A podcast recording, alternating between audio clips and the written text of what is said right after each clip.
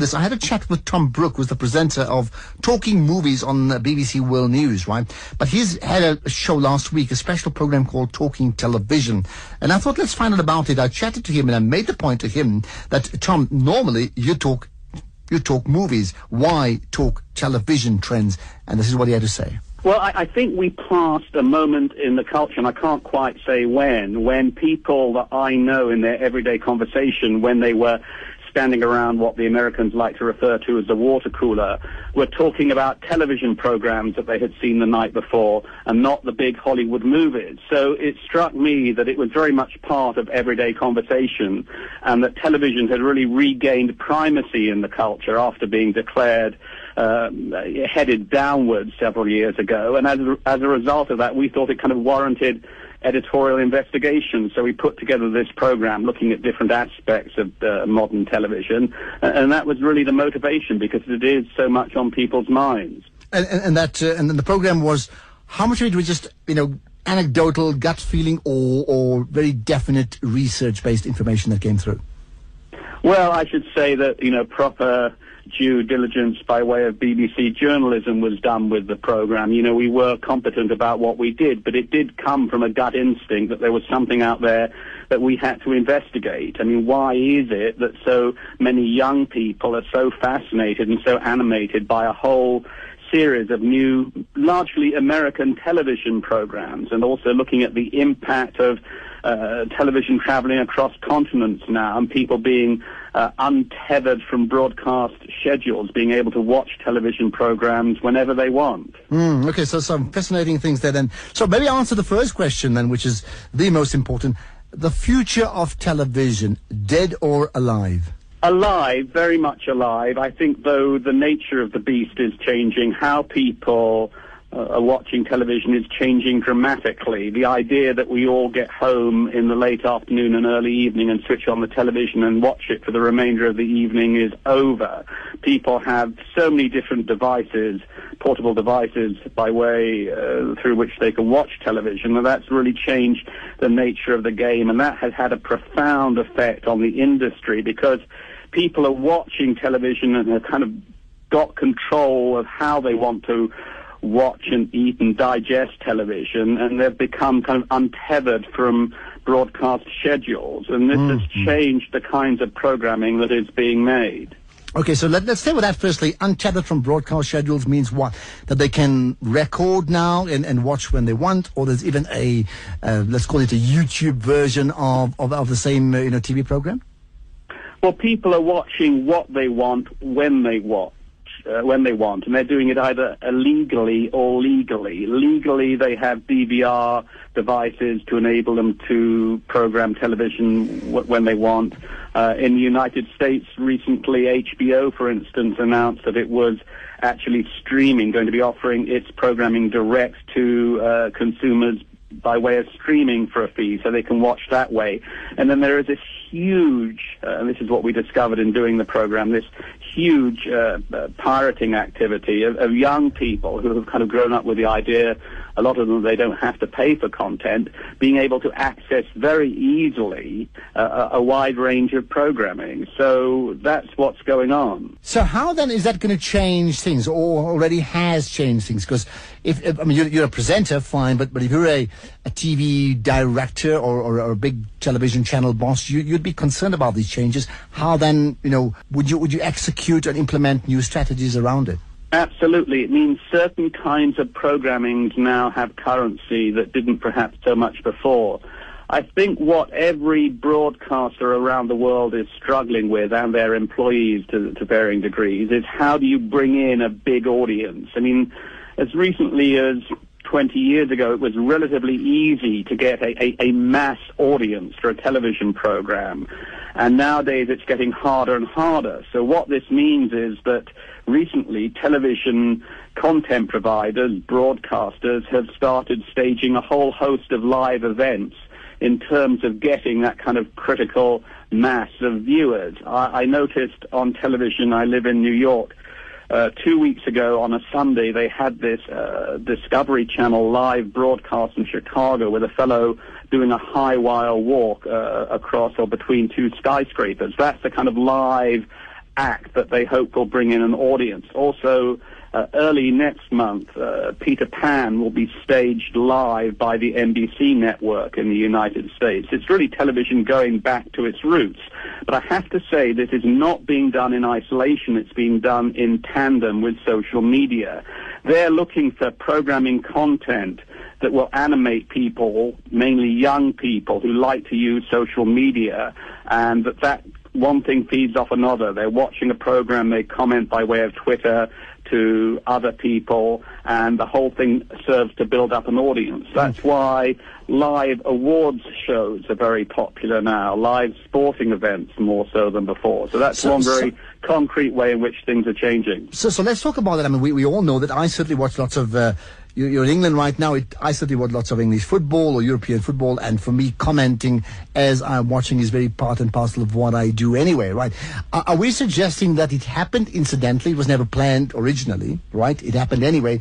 Now that, that TV bosses are aware of it, um, it's part of programming. Then, then so the programming is designed to ensure that audience participation is done through social media. I think it's not uppermost in the minds of everyone who works in a position of creative output, content output in, in broadcasting, but in some people's minds it's very much uppermost in their minds. So it's becoming a, a very conscious way of, of, bringing in an audience. You have to reach people through the media devices that they are using every minute of the day. And those things are, you know, mobile phones, computers, iPads or whatever. And broadcasters uh, have to actually pay attention to what viewers are doing in order to bring in an audience. It's a real struggle. And the thing is, I think the danger is it becomes a bit of a gimmick at times. This fellow walking between the two skyscrapers in Chicago did smack of gimmickry in a way, and the mm. audience wasn't as strong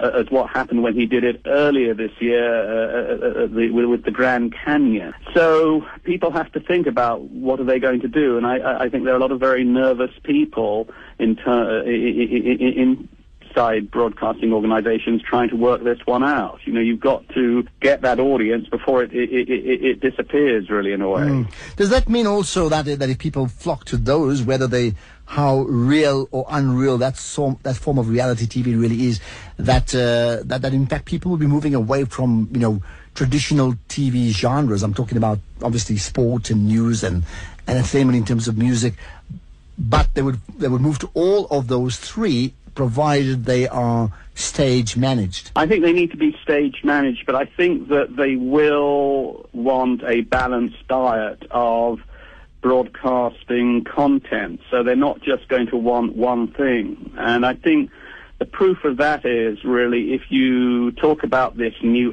golden age of television that I was referring to at the beginning of our conversation, it, it is based on the emergence of some very, very good quality television programs like, say, The Sopranos or Mad Mad Men TV series like that. And the quality of those is improving and reaching an audience and hooking an audience that way. So I don't think it's uh, going to become a totally staged, managed scenario where you have audiences uh, set up to watch gimmicks in a way. People have dabbled already, I understand this, but, but are we in a situation now where one can create a, let's call it the atypical television channel made for, for online only? And succeed? I think it's a difficult thing to do. I think that you need to think who is going to curate that channel.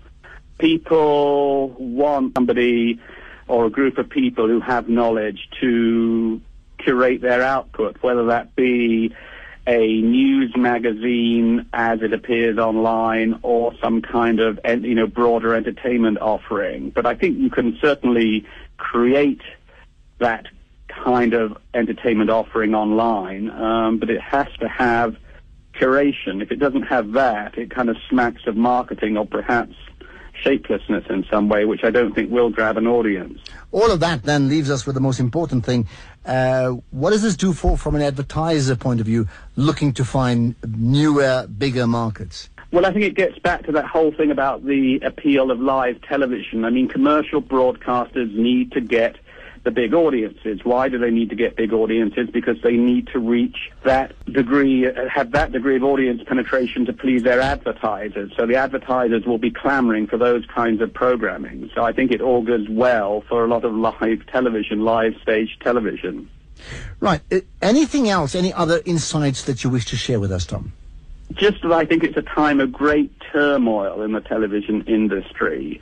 And I think it's too early to say that television is dead. I think it's going through uh, a big change structurally and in terms of content, but it's a very difficult time, and it will there will be some grand experiments that fail, but hopefully some grand experiments that really triumph.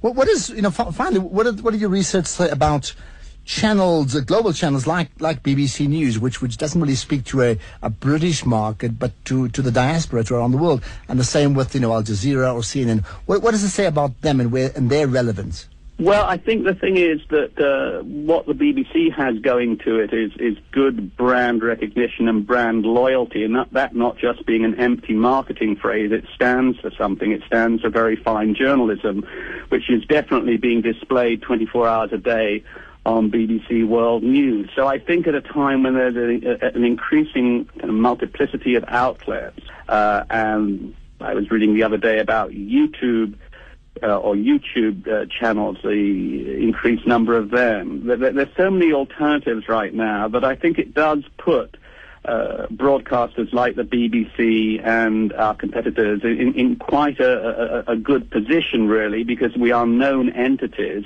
and people will hopefully flock to us knowing that they're getting something trustworthy. Mm. And, and then finally, if we go back to the original point, which is as long as something that's created that's exciting, even though it's not really uh, great journalism and people flock to it in big numbers and you have uh, mass social media interest around it, does that mean also that, that it's the end of, of channel loyalty? It's all about the event at that moment in time?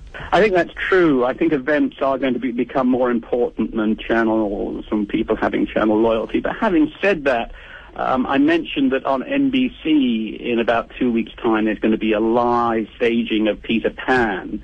Uh, well, they're doing that because last year they had a live staging of The Sound of Music, which was a huge rating success. So that is associated with brand loyalty. You think of live stagings of musicals on modern TV, you think of NBC. So I think the two can continue. There you are. Interesting, interesting insights indeed there from uh, the BBC presenter who normally talks television, or rather normally talks movies, but in this case here, uh, talking television. I wonder whether you tend to concur or in fact disagree. I think whatever it is, uh, there's definite changes there in this in this industry, and we need to understand that. That of course Tom Brook, who presents uh, talking movies on BBC, but in this case talking television. Right.